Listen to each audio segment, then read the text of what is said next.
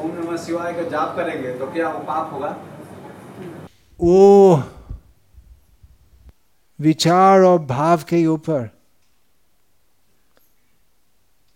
निर्भर करते हैं।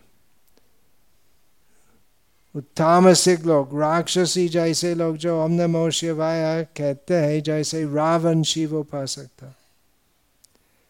रावण की शिव उपासना पूरा पाप था क्योंकि रावण का मन में वो पाप करने के सिवा और कुछ भावना नहीं थी वो सब कुछ जो रावण करता था वो सब कुछ पाप था ओम नमो शिवाय बोलने से भी रावण का पाप था क्योंकि शिव की उपासना की जिससे ज़्यादा शक्ति प्राप्त हुआ जिससे सबको कष्ट देने के लिए और भी ज़्यादा शक्ति प्राप्त कर सका।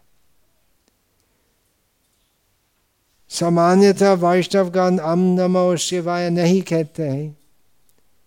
ओम नमो भगवते वासुदेवाय कहते हैं। और शिव की उपासना इस प्रकार कहते हैं योगात संजायते नहीं तथा पृथगस्ति हेतु तो हो यह शंभुतम तथा समपाइति कार्यात गोविंदमादि पुरुषम थम हम बचामी इस मंत्र से वैष्णवगण शिव की उपासना करते हैं ये मंत्र का अर्थ है कि शिव और हरि अभिन्न है इस प्रकार जिस जैसे दूध और दही अभिन्न है। दही क्या है? दूध ही है। फिर भी अंतर है।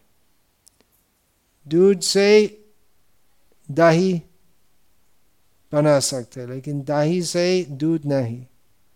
तो इस प्रकार हरि और शिव अभिन्न है, लेकिन आदि पुरुष गोविंदा है।